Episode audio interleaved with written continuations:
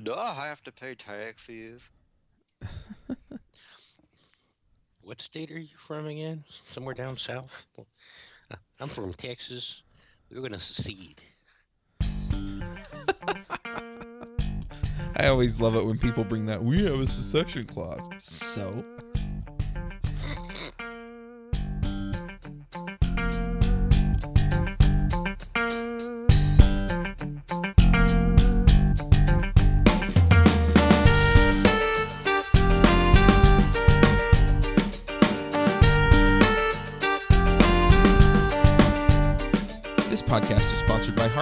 I use them for tracking work and invoicing clients.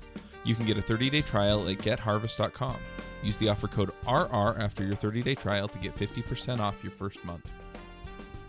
Hey everybody and welcome to episode 8 of the Ruby Freelancer Show. This week on our panel we have Eric Davis, Hey, we have Evan Light, Yo. and we have Jeff Schoolcraft. What's up? And I'm Charles Max Wood from teachmetocode.com. Um, so this week we're going to talk about products and building products. Um, and now I know that some of you guys have built products. Um, I know that uh, Jeff, for example, has the freelance. What is it? The the email, the the freelance weekly, freelancers Freelance weekly, funnel. freelance funnel. Yeah. And uh, I also get your your newsletters. And I don't know if you count those as products or not. Um, and then Eric has some stuff that he's been working on, and uh, hopefully we can get him to talk about that. Um, I'm not sure that Evan or Evan has a whole lot in the way of products yet. So I do nothing. I just sleep all day. No, actually, I wrote an iPad app that people crapped all over, so I can talk about that. Yay! Failed products. I've, I've got a few of those under my belt. So, um, first off, I'm, I'm a little curious. Um, how do you guys decide which products to work on? um, for me, it's the first one started as just, uh, hey, I have some stuff here. I can, you know, do a little bit more work and turn this into a product or two. Um, and then now, uh, if you're not familiar with it, Amy Hoy does a class called 30 by 500. Um, there's a process in there for like looking at products, and basically because of that, I noticed like, oh, there's a product opportunity over here, and that's kind of how I pick like, you know, there's an opportunity, there's a, a hole in the market over here I can work in, and this will be interesting in, and I'm going to build a product for this. Right. So, what products do you have, Eric? I know you have the refactoring in Redmine or refactoring Redmine, or do you have yeah, so I have, I'll go in order. There's one I did called See Project Run, which was basically a project management application um, based on Redmine. It was a totally failed product because I didn't know what I was doing with stuff. Um, basically, failed for business reasons, not technical reasons. Um, and then I have a book I wrote after that called uh, Refactoring Redmine. It's an ebook. And then I have Redmine Tips, which is another ebook. And then I also bought a third ebook called Authoring Ebooks. Um, those are all my current products. And then I'm working on a new product called Chirk. Um, it's a product for HR professionals to kind of do better of hiring. And so I've started with a SaaS, and then I built, th- or I built two ebooks, bought a third ebook, and then I'm building a SaaS again. Right. Now, how do you spell uh, Chirk? C H I R K, and the website is chirkhr.com. Okay. Um, Jeff, you want to talk about the products that you have? Sorry. Yeah, sure. Um, freelance funnel, like you mentioned, uh, takes the headaches out of finding new leads for um, freelancers, all kinds. Um, biggest, the biggest group of leads that I get uh, are for um, designers, followed by copywriters, and then a lot of the programming trades. All roll up after that. PHP, WordPress, some Ruby, and some other stuff. So that that's one. I don't know if I consider the newsletters products or not. They're definitely Whoops. an effort. You drop your mic. No, I uh, I was scratching my head and I elbowed the um, the scissor arm that I have holding it up in front of me. So Nice, nice bass reverb. yeah, So, so um, yeah, the newsletters. Uh, three newsletters right now. I, I, don't, I wouldn't consider them. Yeah, I don't think I consider them products. Have a couple iPhone apps. Uh, one in the store, two pending review to get to the store. Uh, minute math, addition, subtraction, multiplication, I'll have links to those somewhere because the iTunes URLs for that stuff is miserable. And then a, a while ago, BDDcast is still around, screencast for behavior driven development that I did with uh, Istvan Hoka. And that's, it's been a while. Still see a couple purchases for those come through, which is interesting, and people still want us to do some more. So probably have to break out ScreenFlow again and start doing those. But yeah, that's there are probably others that I don't remember, and definitely several failed, failed or shuttered versions of products too. Right. Woohoo! Failure. so speaking of failure, I actually have a couple that I've uh, tried to do, and and I really think that they failed more for marketing than anything else, which is kind of weird considering that I now have a pretty solid um, podcast listening audience. But um, basically, I tried to do uh, uh, like a beginning Rails course, and I only had a handful of people show, uh, sign up. Um, I think I was I was also trying to uh, to create a product that with that that the the market I was selling it to wasn't necessarily um, my podcast market because most of the people who listen to Ruby Rogues are more experienced Ruby and Rails developers and don't need a beginner's course. So um, probably should be marketing something else to them. But um, anyway, I did that. Um, I haven't any of the other product ideas I've had. I haven't finished. So, um, and and maybe that's something that we want to talk about. I don't know, but uh, you know, the non-finishing. But anyway, so um, that's that's kind of the big F that I've gotten. I mean, I I did make a little money off of it, but not not a lot. So So yeah, I have. I actually have, or have had two. Then there's the one I actually shipped, and the one that I kept dithering with and never really got anything done with. Um, the iPad app was totally something um, that I was just experimenting with. I guess I wrote it like a little over two years ago, two and a half years ago, um, when I first went solo as a freelancer and had a little bit of downtime. So I only worked on that so long as I had downtime. And as soon as I got fully engaged, well, I put that down because, well, I was getting paid and spending all my hours working, and a lot of them. So uh, I had something working by then. Um, by the time I started um, being at the time I was fully engaged to clients. But um, what really shot me in the foot more than anything else is um, the lack of testing automation around iOS back then. So uh, I, my last shipped version was a um, was a bum build. It turned out. And so people were having bugs left and right just because I didn't adequately test the release before I pushed it. So it got tons and tons of crap reviews. But I mean, in a nutshell, it was just a um, a read-only Pivotal Tracker client because at the time there weren't any iOS Pivotal Tracker clients, and I really wanted just a. Um, so for me, backing up before I even further finish that sentence, I um I like to scratch my own itches when I work on products. I mean, th- to me they're tools, but I figure if I'm going to build it, if it's something that I want badly enough that I'm going to build it, then odds are someone else will probably be stupid enough to want to use it. Um, so not that I'll necessarily make it. Yeah, I'm I'm kidding about the stupid part, but uh, but I'm I'm really trying to scratch an itch with the hopes that other people will find it useful and maybe I'll make a few bucks off of it, but not with the intent of someone's going to buy me out or I'll get rich. Um, and it, it it worked up until that last build, and I guess I didn't deploy that last build to my iPad, and oops. Um, and I didn't realize that for quite a while.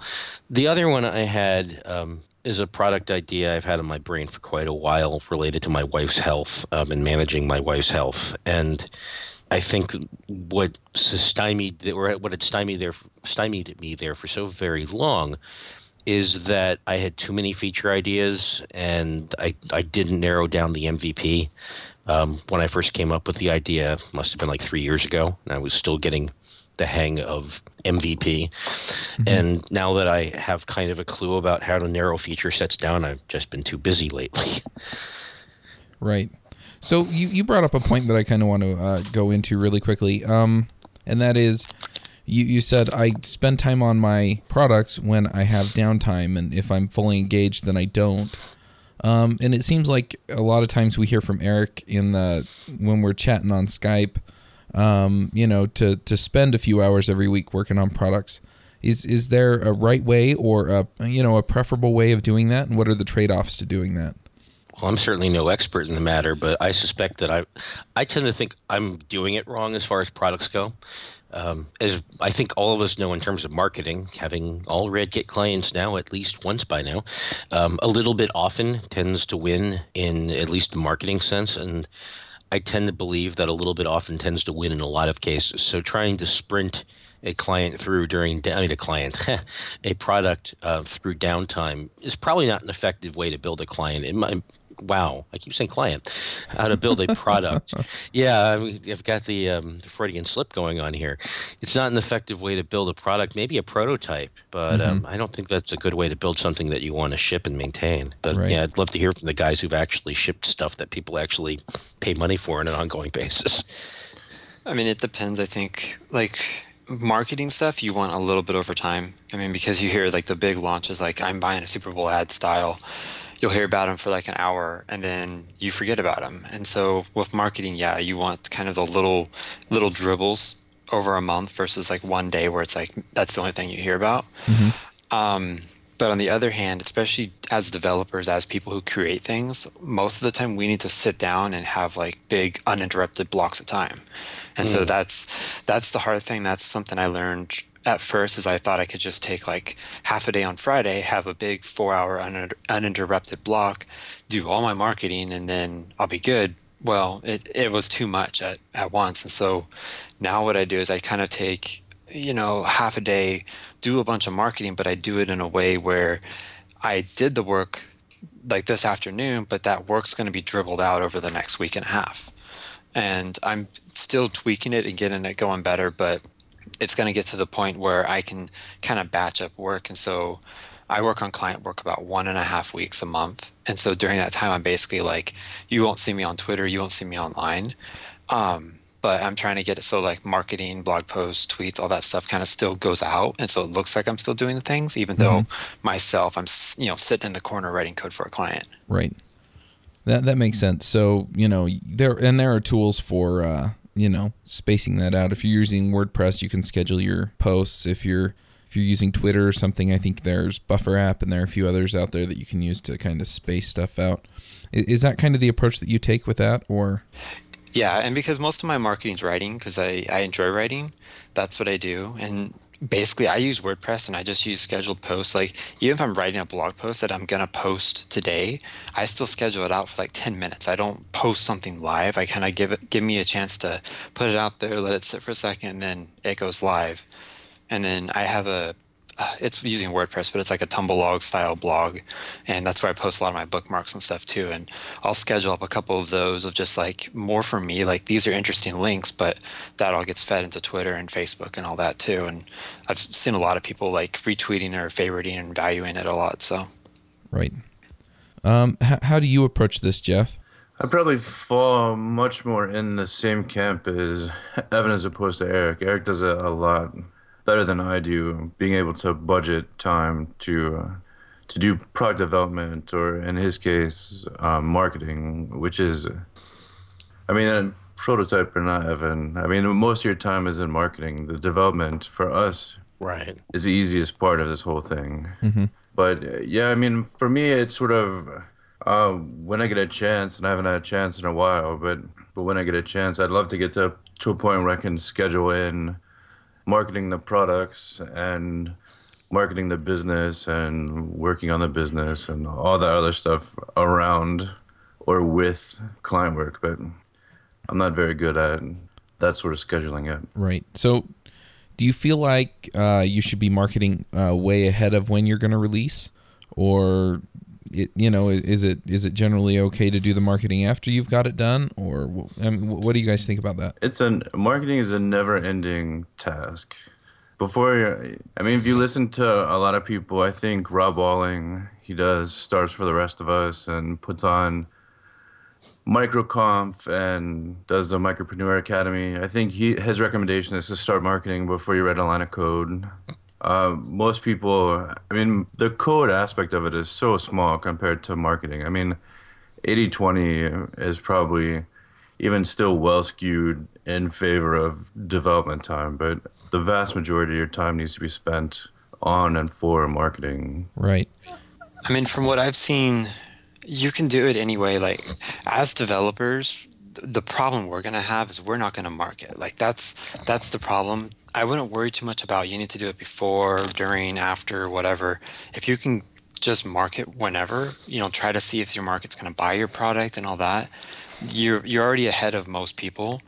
Um, if you're doing that, it's best to start marketing beforehand. Um, you know, it's it's the you know little drips type thing. Like your marketing's going to take a couple months before you see anyone really noticing it and mm-hmm. any sales coming from it. So if you launch and then start marketing, you have that, you know, say two month gap after launching. But if you start marketing, you know, a month and a half before you launch, you're going to start seeing sales right away. Okay. But I mean, the, I think the biggest problem is just doing the marketing and getting in the habit of doing it. That you know, that's the big problem. See, I think that, but I think this also comes back to the larger question of why is it you're building what you're building? Are you building something because you hope to make a steady income off of it? Or are you building something because it satisfies a need of your own and you're going to share it with other people? And maybe they'll find it useful or maybe they won't, but at least you'll have something of your own that you find useful. I, and I think, at least in, at least for me, maybe naively, um, when I, am building a tool for me, I'm not really marketing it because um, I'm focusing on building it for me. Then maybe after I've got something to show for it, I might say, "Hey, folks, I've got this thing. Go look at it. If you hate it, well, oh well. And if you like it, hey, cool. Tell me what you like. Maybe I'll make it better. Or if you don't like it, maybe I can make it better. I don't know."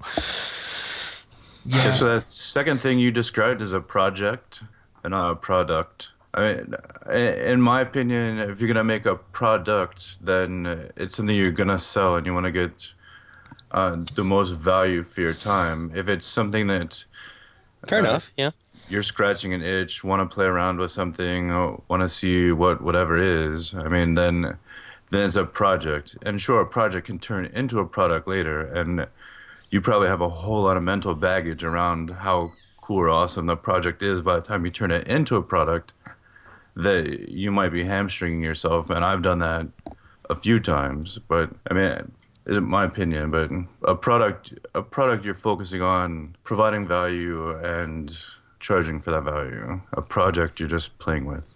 Okay, so uh, I guess my next question is, how do you how do you determine whether or not your market wants the product that you want to build, or or do I have that backward? Well, this goes to uh, sort of the advertising thing, and that's so there are two points I want to follow up from Eric on the advertising. One is momentum, so there'll become a time in the, the life of any product or project. It's like the 80%, 90% point where you're almost done and it's impossible to hit that last 10% just to push it out the door, to kick it out, so to speak.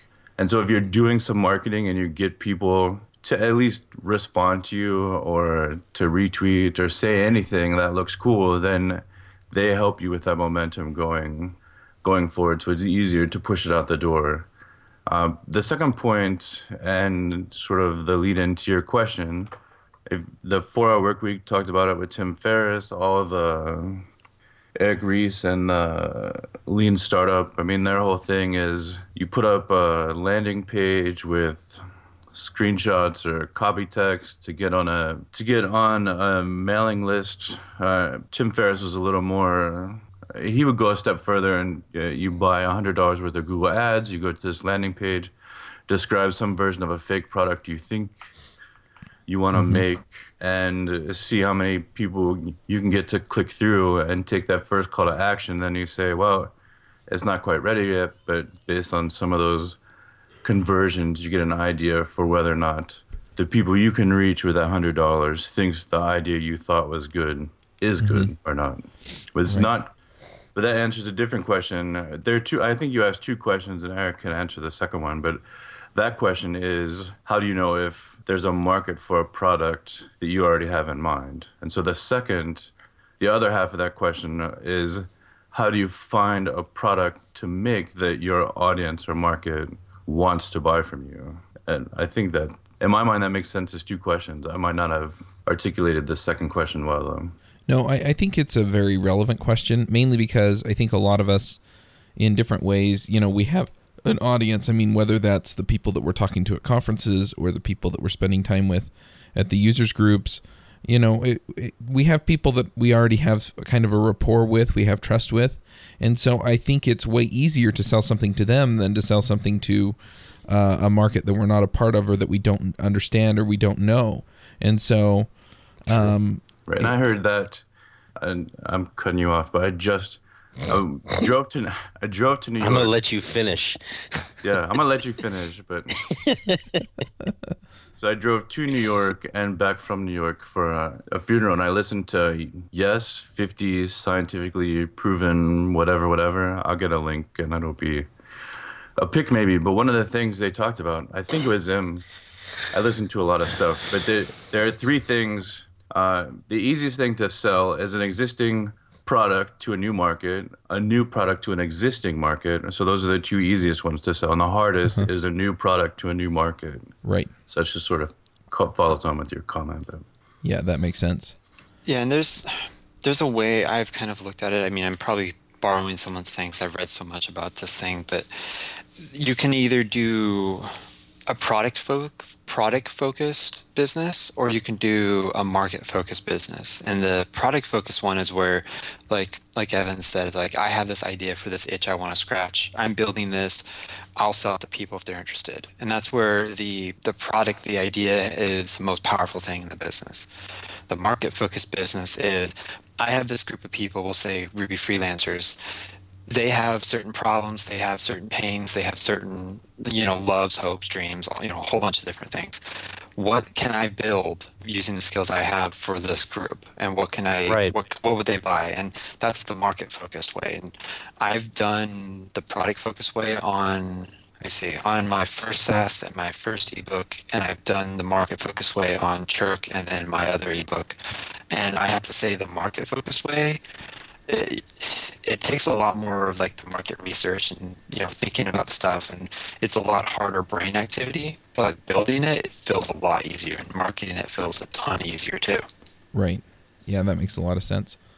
So um yeah i was actually talking to my mastermind group the other day and this is something that kind of came out of that was uh you mean we're not your mastermind group Okay, so I'm a member of two official mastermind groups, and I'm on three podcasts with panelists that are kind of like mastermind groups.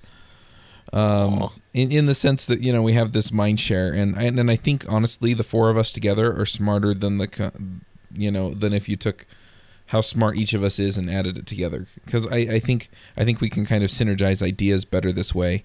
I think um, I subtract brain power from this group. I don't think so. and, and anyway, um, so I, I'm a member it's of too the. slow on the mute. Too slow on the mute. Close the blast doors. Close the blast doors. Open the blast doors. Sorry. Uh, okay, you were saying? Yeah, where are the controls to extend the bridge? I think I just shot him. nice. if, if, we're making Star Wars references. Anyway, so I'm a member of what's called the Podcast Mastermind. It's actually put together by Cliff Ravenscraft over at podcastanswerman.com. Um, big surprise, I'm part of a big um, podcast sharing and mindshare group. Anyway, um, so we're, we're split up into smaller groups of about, there are about six people in my group. Um, and so we, we sit and we, we talk about, you know, our podcasts, but we also talk about just life and our business and things. Um, and uh, one of the things that uh, came out of, of that was somebody was talking to um, an attorney because one of the guys in the group is an attorney. He, he has yet to start his podcast. But uh, we were having this same kind of discussion, and somebody pointed out well, if you're doing coaching or consulting of, of any kind, and you have the same question coming up over and over again from your market or from your clientele, from the people you're coaching, you know, then there's probably a product there. And uh, I, I think this kind of comes back into the, the market focused business a little bit in the sense that, you know, you're you're getting feedback from the market. Your your market research is almost being done for you because they're saying, we want this and in, in particular, they're saying, we want this from you because we know you can deliver it. And uh, it really occurred to me that there were a few things I, I get. I get questions probably a handful of times a week, and I think if I opened myself up to it, I'd get a whole lot more. But um, anyway, and, and I really don't mind answering people's questions, but sometimes if it's going to take you know more than like five minutes, I'll make them pay me. Um, but anyway, um, so yeah, so it really occurred to me that I probably have about four products sitting in my inbox right now um, from from different things that people want to know or want me to provide for them. And uh, you know, I, I, I was kind of kicking myself for the next day just because it was like it was so obvious to me. And so if you have any you know any community interaction in your market, then I, I think that's a great way to figure out what they want and in particular what they want to know. If if this is an information product anyway. So I've stopped tracking ideas like, oh, this might be a product a while ago. Um, I just opened up my document. Last time I used it, um, I put in idea 192. So yeah, like when you start thinking like, oh, this could be a product, you're going to get a ton of ideas, a ton of like, hmm, I think this could work. Um, best advice for that is to write them down and try to ignore the idea for a couple weeks and then come back to it. Because I'm looking at some of these ideas and I'm like, really, like, no one's going to buy that. That's a stupid idea. And you know, you you don't get that right away. When you have the idea, you want to rush and build it, and you just, sometimes you got to hold yourself back on that. Yeah, I, I really like that idea of writing down your ideas too. Um, yeah, because for me, if I don't write them down, if I don't get them out of my head, then they sit there and I'm, I'm constantly thinking about them and, and kind of overthinking them until, yeah. Well, well, they end up growing and growing, and then you know you have this huge behemoth of this product with fifty thousand features in it, and it's always going to be ninety percent done and never launch, and you're going to be like, I just need to do this one more thing, and I'll get it out to the customers, and there, there's always that one more thing. It's not even it's not even that. I think it's so much the the mental energy you're spending convincing yourself that it's going to be a good idea. Mm. It's it's harder Instead for you to go back something. and say, well, that, but like, so Eric has 192 ideas, but if he kept a few of those, the one that he just said, oh, nobody's going to buy that, if he had kept chewing on that idea mentally for a while, it would be a lot harder for him to say, nobody's going to buy that. It would be a lot easier for him to say, oh, yeah, this is a genius idea. Everybody's going to buy it. And so I think that's a, a big deal, too. I mean, ideas are ideas are worthless, right? That's yeah, yeah like when I spend a lot of time chewing on an idea, I, I actually become increasingly skeptical of it. But maybe that's because of my nature. I, I think I think it can depend. I mean, because um, some ideas I get, and, and, the more I think about them, the more I'm thinking, "Gee, that's a dumb idea." And uh, what's funny is sometimes I'll wind up talking to somebody, and they'll come up with the same idea, and they'll they'll like start getting amped up about it. Um, but then other ideas, you know, I start thinking about it, and the more I think about it, the more I see potential in it. So I think it really depends on how well I identify with the market for it. You know, if if it's something that I would really want, as opposed to something that you know it's just like, yeah, that could make money, but you know, and then you start thinking about the obstacles to getting there, and realize that you know. Um, maybe maybe it doesn't make sense. Maybe it doesn't make sense for the market that you're trying to push it out in. So I don't know. Well, another thing to look at is, I mean, we're all freelancers, and so we pretty much have an hourly rate, and for you to go and build something yes. that's going to take X amount of hours at X yes. amount of dollars an hour, that's an investment. I mean, yep. yeah, you're not putting money up front, but I mean, I'm looking at Chirk right now. The entire Chirk project back to looks like November when I first started researching it, I've spent 114 hours on it.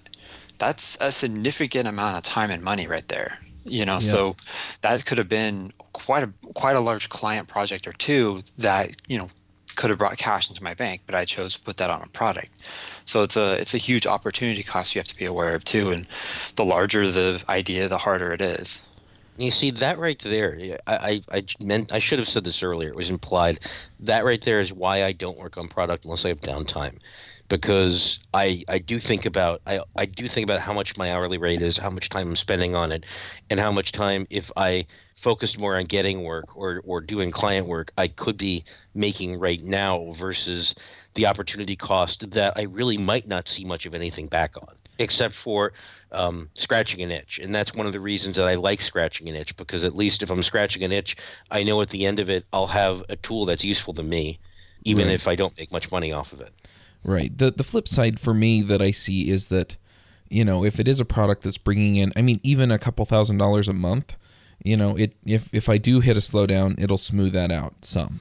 And if you know, if I don't know, it it really comes down to to that kind of thing, just freeing up time because if if you're making a few thousand dollars a month and that's a few thousand dollars worth of um of of income of hours that that I can spend with my kids or my wife. So I mean, there there's this flip side, but yeah, I mean, it's it it is it, it really comes down to opportunity cost and um you know really the the risk that you're taking on that investment. Yeah, and I mean that's that's an important thing. It's like I, we didn't touch on it. I'm kind of not mad, but you know, kind of mad that we didn't do it at the beginning. But like, you have to have a reason why you're building a product. I mean, mm-hmm. Evans kind of pointed out that it's easier for him to just get clients and do it that way. But for me, see, I actually want to build products so that I have what some people call time and location freedom. Like right now, I have location freedom. I can freelance from almost anywhere in the world. I just need an internet connection, power, and you know, time to work. But I pretty much have to work the nine to five schedule because that's when most of my clients work. Mm-hmm. You know, I can't just say I'm just going to work nights from now on because I won't be able to call my clients. So products are kind of getting me towards that way of having the the time freedom. And what they're doing right now, like I'll say, like I have the three books on the market. They're making roughly a thousand dollars a month, plus or minus a couple hundred. You know, some months are higher, some months are lower, but even the really low months get balanced out because the next month is high. So I'm making a thousand dollars, and I've pretty much figured that okay, these products are basically paying for me to have about a week, maybe two weeks off a month to work on either the, the products I have now or new products. And so for the past, uh, I think almost a year now, I've been funneling the, the money I'm getting from products that are already done back into either marketing those products or building new products and basically bootstrapping my way so that you know the products can sustain my business. Because then once i can do that then i can do a whole bunch of other freelance stuff and i can work on whatever projects i want. I can pick stuff. I can if i don't feel like freelancing in the summer i could take the time off and you know there's a whole bunch of the freedoms that i can get from having them. And that's why i'm trying to build products. Um, i know a lot of people kind of have that idea too but they don't actually explicitly say like this is why i'm doing it. Um, so that's like a big important thing. If you're going to build products figure out why you're doing it. Like are you trying to become you know facebook 2.0 or are you just trying to be able to spend time with your family or what? Right. I think one other thing that comes to mind there is and, and you kind of uh, um, you kind of alluded to it and that was that you you said that it frees up about a week or maybe two every month and and i think that's another thing that you can really look at and say look you know if i'm I mean, let's say I'm only making like $200 or, or $300. Let's say $300 and my hourly rate is $100 an hour. I mean, that's that's at least, you know, 3 hours a month that you could put in on the, you know, the product to either grow it or market it or, you know, whatever that, you know, you don't have to go out and, you know, find a client and and, and work the couple of hours for them and uh, you know hopefully then you'd be able to build on that as you find ways of making those um, those products earn you more money, and so hopefully it, you could you could grow into the point where you're you know you're self sustained off of the products. But is it an illusory gain or is it a real gain? Because you have to invest the time in order to make the product. So your head's down working on the product, and then once you get it out there, a product that's essentially unattended is going to have is most of the time I, I have to believe going to have a finite lifespan. Yeah. The question is is is the the money earned greater than the money input, and if it's not, then you're not necessarily gaining much. Yeah, that, that's that's potentially true as well. Um, I I think for me though, I, I'm a little bit of an optimist here. I'll admit that, but um, I also think that uh, silly optimist. yeah, I think that if if I can get to that point where you know I can self sustain for at least you know a couple of weeks out of the month um, off of the products, then you know if if it buys me more freedom, you know. Um, I'm not sure that it's not worth it, even if you're just measuring on a monetary scale. And I think I think that's kind of what Eric was talking about with why you're doing it. Because if you're doing it and you're just measuring it by money, then I, I think that's kind of a hard metric to go by sometimes. It's it's really hard to measure in a lot of cases.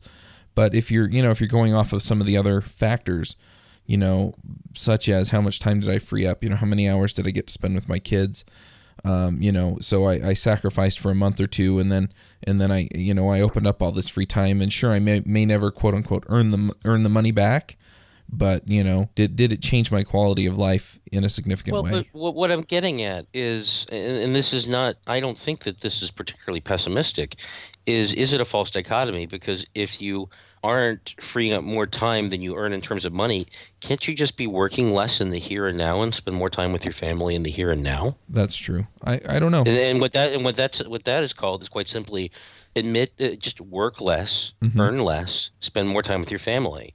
Yeah. Because I mean, the the, exa- the counter example I'll give is I and I've mentioned before I I do not work eight billable a day. None of us do. No. But um, I mean, I I average between four and six, probably closer to four, and that gives me more time to goof off, or gives me more time to be relaxed and just hang out with my wife in the evening. Yep. Yeah, that makes sense. Yeah. I So- don't, Charge more. charge well, more. Yeah. Charge Well, yeah, more, charge work more. less. Yep. Well, that that's the that's the Eric Davis formula, and and and, and I'm not picking on Eric when I say that. I followed it, and it's worked to a degree. Yep. It's working for me. There you go. yeah, right. So if we haven't said this one lately, raise your rates, people.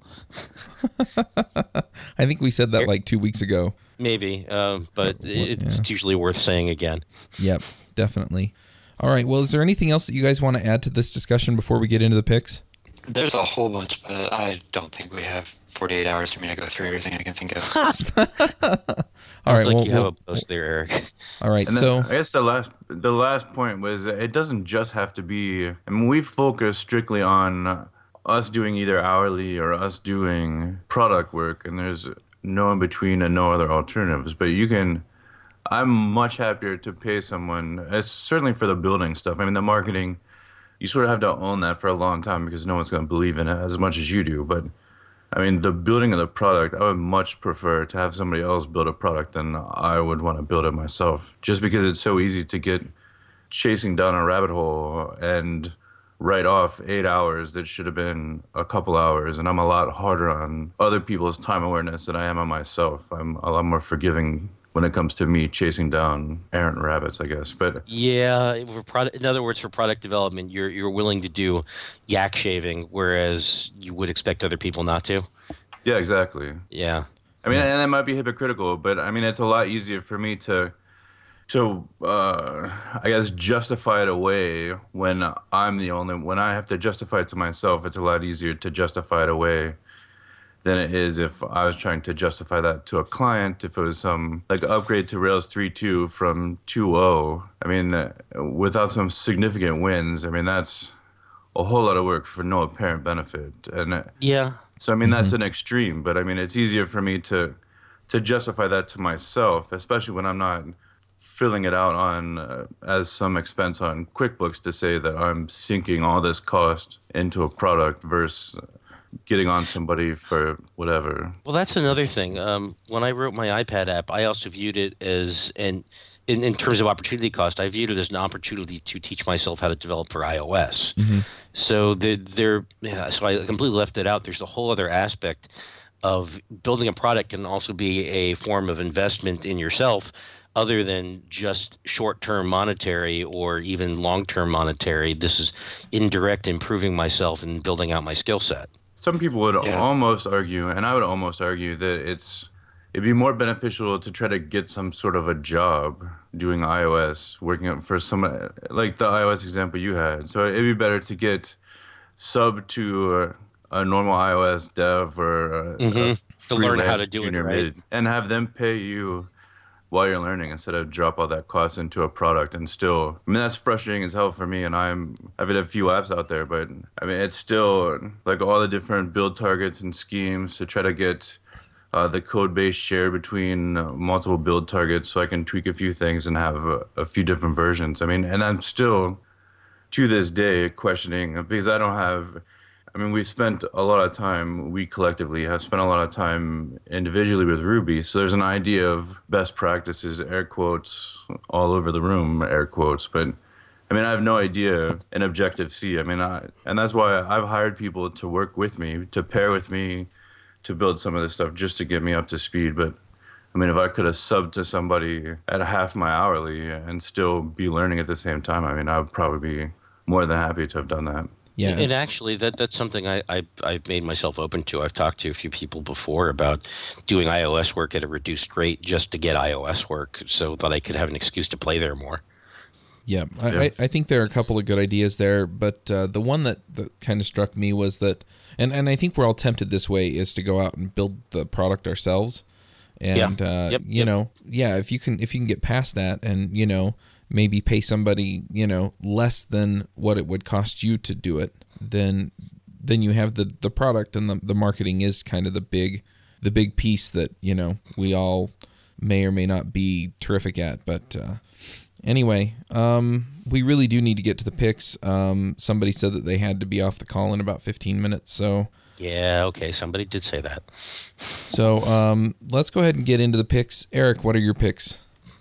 Um, okay, so I got three. Uh, first one is uh, Seth Godin posted a pretty good blog post. It was about. It's really relevant to freelancing. It's kind of. It's a part of an infographic that says how people think photographers spend their time. And it's like, you know, 80% is taking pictures, 15% is traveling to exotic location, 5% is partying like rock stars. And then next to it is how photographers photographers actually spend their time. And it has like accounting, bookkeeping, upgrading computers, all that stuff. But the rest of the post is interesting because he talks about how, you know, on the right side, you can kind of hire people to do the work you don't want to do and try to get your life more towards the left side, which is kind of the ideal state that people have a, you know, you're a developer, you must be writing code 10 hours a day, every day. So I thought that was pretty interesting today. Um, another one, which is relevant to products, it's called 21 Times. It's a it's an email and newsletter mailing list type thing. Um, don't know how often, but basically it's like startup entrepreneur type stuff. Um, most of the ones I've seen are like blog posts you've already seen or you might have already seen on the internet, but it's a good way to kind of get exposure to a lot of different ideas. Um, I read a couple of them yesterday, and uh, I've already read the blog post, but they're they're such good blog posts that it's like I want to have an email copy of this. Um, so I'll put the link in the show notes. So you can sign up for that. It's free right now. It looks like. And then the other one um, I mentioned earlier, which is Amy Hoy's 30 by 500. It's a class. I think it's what is it, Jeff? Like three or four months or something. But it's kind of teaches you how to build a product. It's it's probably the best building product building course I've ever done. Um, she touches a bit on marketing, but the whole point is to go from like you think you have an idea to you've launched a product. Um, really good stuff. It will really kind of change how you think about products and especially how you think about ideas. Um, kind of what I was talking about earlier about like you know this is a product focused business versus a market focused business. Um, I think she's opening up her next session pretty soon. Um, it's pretty good. I'm in it. I've been in it for years. So that's my picks. Uh, a blog post by Seth, uh, 21 times, and then the 30 by 500 class. So you're you're saying 35 by or 30 by ugh, I can't talk. 30 by 500 you've been in it for years, so once you're in you're in. Is that kind of how it works? Yeah. So say you signed up for the one that's, that just ended, the winter session. Uh-huh. When you're done with it, you go onto the alumni list, and it's a private mailing list where all of the past people are on. Uh-huh. And so it's a huge benefit because, like, one, you know, someone would say, like, "Hey, I'm almost done with my product. Here's my my uh, website for it. Can someone give me a review?" And you can get like a dozen, two dozen, like heavy reviews of like, "This word sounds out of place. Your market will not respond to this word, or you need to put this graphic here." And I mean, I you know, I've been doing products for a while. I posted my thing for Chirk there. It took me two weeks to go through all the feedback and all the changes and all the ideas, and Wow. the the difference is like, oh my god, like this is awesome looking now. So yeah, you you sign up for it and you basically get um, re-invited in as an alumni, and it's pretty good. I mean, just the mailing list alone is pretty good. If you don't have anyone like if you're freelancing at home and you don't have anyone to kind of bounce ideas off of, like the mailing list is awesome. mm-hmm. Now, if you're an alumnus, can you retake the course? Um, I think so. I believe so. Uh, I'd have to check with Amy. I've been around since the beginning, so she kind of adds me in. I'm kind of a, a teacher's assistant type thing right now, I think. But um, yeah, I think you get full access to the, all the lessons again if she changes them and all that. Okay, cool. Uh, Evan, what are your picks? Well, like before, I've been traveling a lot, so uh, I'm gonna fall. I'm surprised no one said anything about this before, but I'm gonna fall back on TripIt. Uh, which has actually been around for a bit. Uh, but TripIt is a web app and iOS app and probably Android app by now, which um, monitors your travel plans, uh, lets you share your travel plans with other people. When I say monitors, it will inform you if the plane's running late, how late, etc. It tends to update pretty quickly. Um, really handy for keeping track of things like um, frequent flyer miles and that sort of thing and frequent flyer status. Um, I probably should have mentioned this before because with all the travel that I tend to do, um, which I guess I average maybe, well, I say a lot, maybe it's every other month, but it, it it's a game changer for me. It makes my travel life a lot easier. Um, also, with the traveling, I've been reading more fiction. Uh, so I'm going to throw a fiction pick in there. I've been reading Stephen Baxter's um, Manifold series, his Manifold Time. I'm reading the second book, Manifold Space. They're um, very big, ambitious stories. They have characters in them that are kind of two dimensional. It's really more about the stories, but they're pretty nifty stories. So if you're looking for a decent sci-fi read, which I often find very difficult to get a hold of, I enjoy the heck out of those books. Oh, and the one that I've mentioned to Chuck and to Jeff, and they've both loved. I, I read a while ago is um, Nathan. What's Nathan's last name, guys? Nathan Come Lowell? on, help me out. Nathan Lowell. Nathan Lowell's um, um, solar was it Tales Trader- of Trader Tra- Tales. Trail, uh, Trader Tales of the Tales. Solar Trader or something like that. Tales of the just Solar Clipper. Tales of the Solar Clipper. There you go. He's published what three or four of them in paperback and ebook now, and the rest of them are available in audiobook. I got impatient. Uh, well, podbook or podiobook he calls them. Yeah. He's um, getting them um, written down finally instead of just an audio format. But I got impatient a few months ago and went through all of the audiobooks for them, and well, it was worth it. It's a really great story. Yeah, you can Great get them. In, stories. you can get them in iTunes. You just subscribe, Yeah. and what he's done is he's actually posted them in reverse order, which means that when you see them listed in iTunes, they're actually in the correct order because of the way that he posted them. Anyway, Oh, cool. and then um, I've also subscribed. There are six of those books. Uh, I think it's And quarter, quarter share, half share, full share, Full share, Double uh, no, share. quarter- double share, captain, captain share, and owner share. And then And then um, there's you're gonna mention the the follow-on book he wrote that's related but separate. is that Shaman Tales? Uh, Really? there- There's another one. There, there's Ravenwood, and and I haven't listened to these yet. And Shaman Tales One South Coast. There, there's another one that's in the same universe. It's n- neither of those that I'm aware of. It's um, it's a side story, and it's killing me what it's called because the name is really very simple. I think it's something like a light in the dark or something like that. Is Shaman Tales another one in the same universe? Just a, side story? I wouldn't be surprised at all because um, what was the character? talking about plot yeah, points. a light in the dark is is the one that I'm seeing here in iTunes. Yeah. Um, But yeah, yeah, Shaman Tales is under Solar Clipper Diaries. I, I just googled it. A Light in the Dark was a good read. I read that on my uh, my last trip.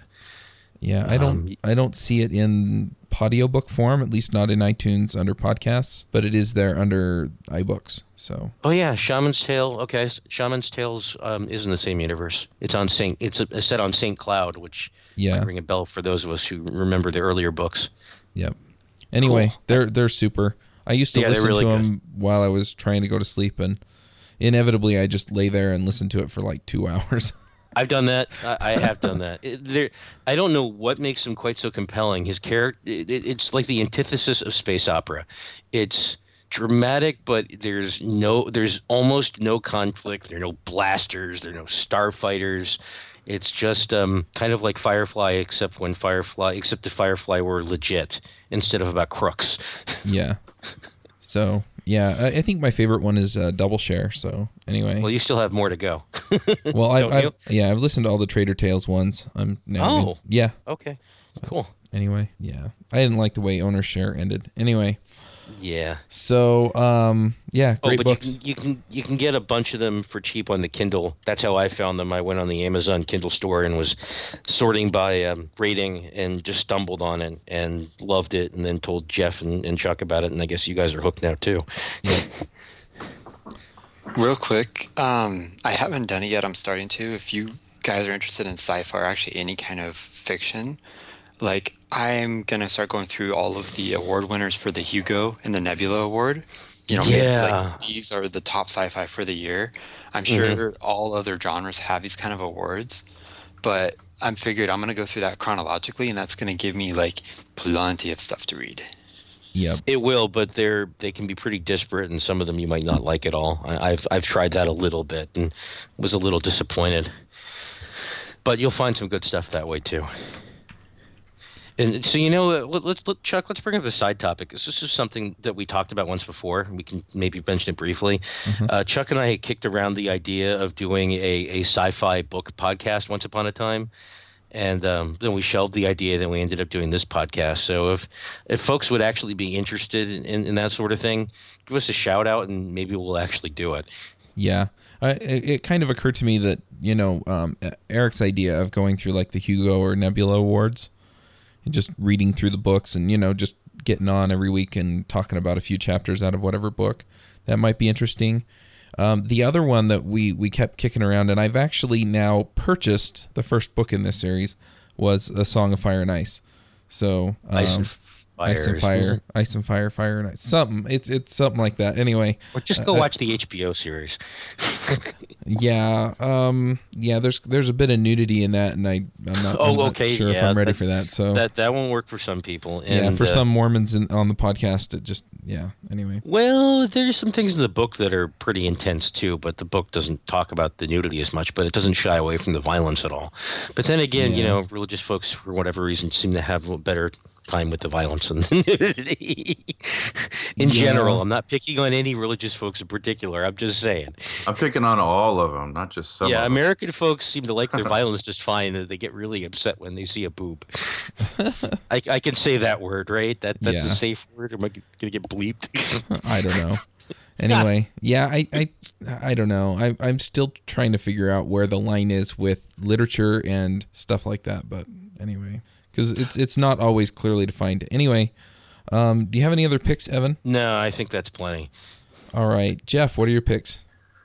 I I just had the one uh, yes, 50 scientifically proven ways to be persuasive. I was looking for an audiobook to read on the way to New York and back, and uh, I had that one. I tried to sync a couple over, and I don't know if I didn't check them or I have to sync everything two or three times for it to actually get over to my iPhone for some reason. But I wish I would have remembered about Double Share because I've been waiting for him to publish the book because I like to read them didn't listen to him. But I would have listened to it uh, on the way to New York, and that would have been a nice one to get through.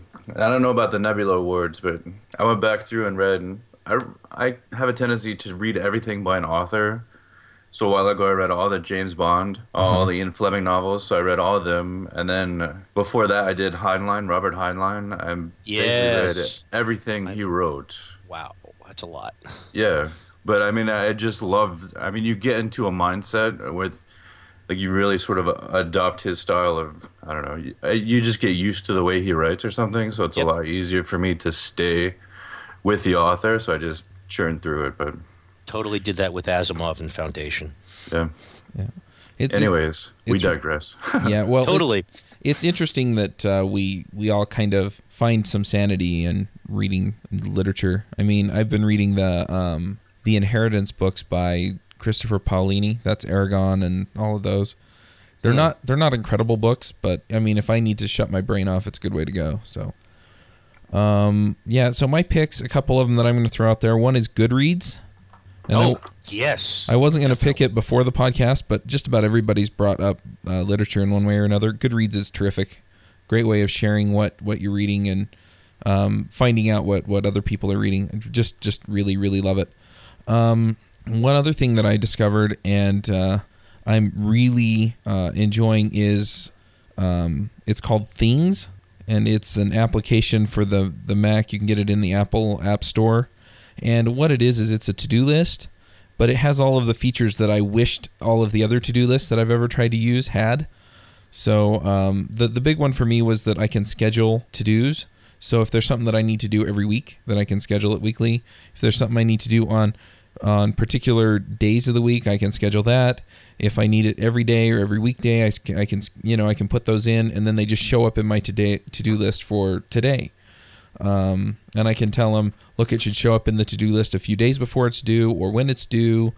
Um, I can sort things into projects. I can sort things into um, into different roles that I play. You know, like like being a dad, and being a developer, and you know clients and what have you. And you know, just just really helps me organize all of the stuff I have to keep track of. So, um, really really enjoying that. Really think that it's just super. So, um, those are my picks. And um, Things things is not new pick for you. I mean, uh, No, is that we- new we- discovery? Because that's Right, because the three, the four of us have talked about things and OmniFocus and GTD Uh-huh. and a lot. Because it- I, this goes back to like episode one. I mentioned David it Allen's getting yet? things done, and no, it, it doesn't do Cloud Sync yet, unless they've added that very, very, very recently. it will Yeah, we- sync with my iPad over the wireless. Yeah, right, 'cause it's my- Wi-Fi sync only. Yeah. yeah. My impression was that things is basically dead. It got its Yeah. last major update in like 2009, and Oh really? I Yeah, think so. it, yeah. it hasn't really gone anywhere, and they've been promising the Cloud Sync for ages, and it hasn't shown up.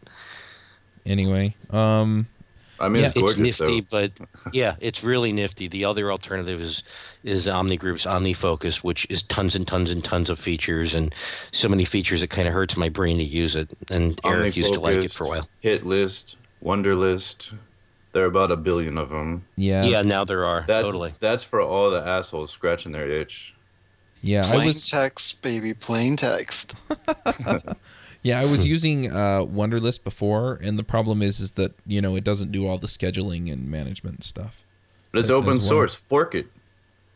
It's open source. I didn't realize that. And there's another one that a friend of mine likes that I've tried called Flow App, and um, it's good, supposedly good for teams. I had a hard time using it. Um, you know, everyone likes their GTD tools different.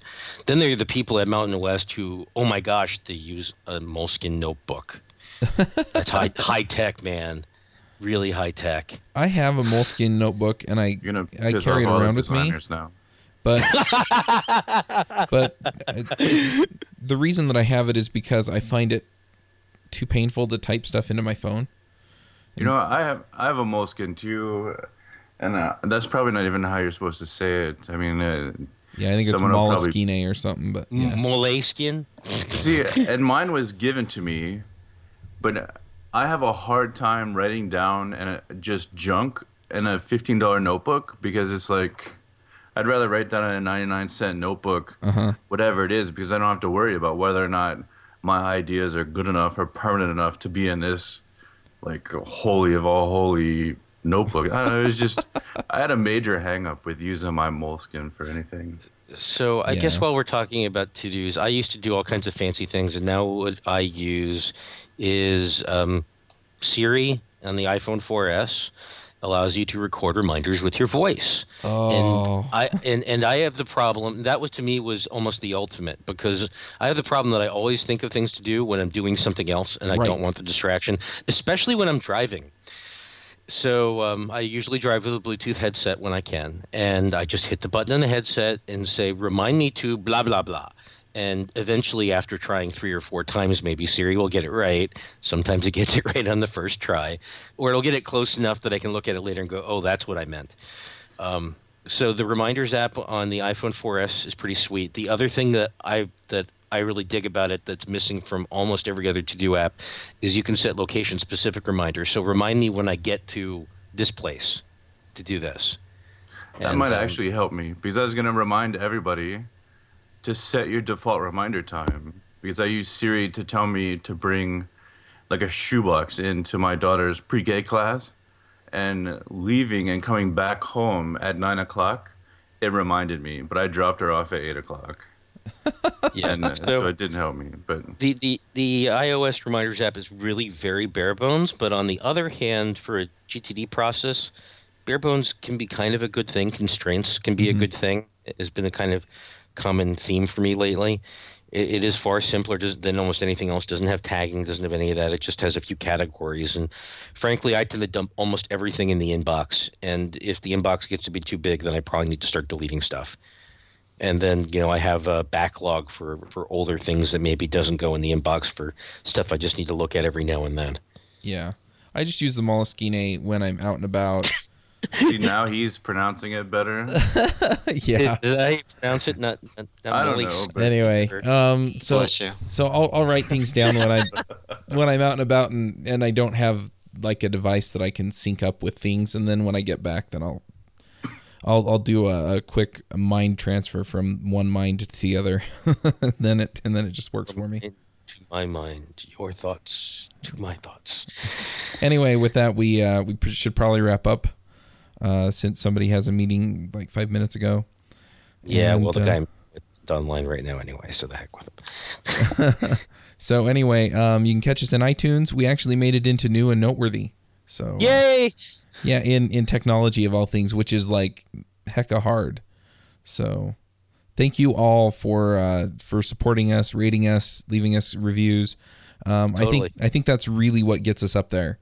Um, is that and new subscriptions. So um, thanks again for everybody to uh, who's who's been listening to us and uh, go leave us a you, leave us a review, but also um, go to rubyfreelancers.com, click on request a topic, and let us know what you want to hear about. Um, we do have 30 odd um, topics in there, but we can always use a few more. So, um, with that, we'll we'll wrap this up. and We'll catch you next week. See? See ya. Later.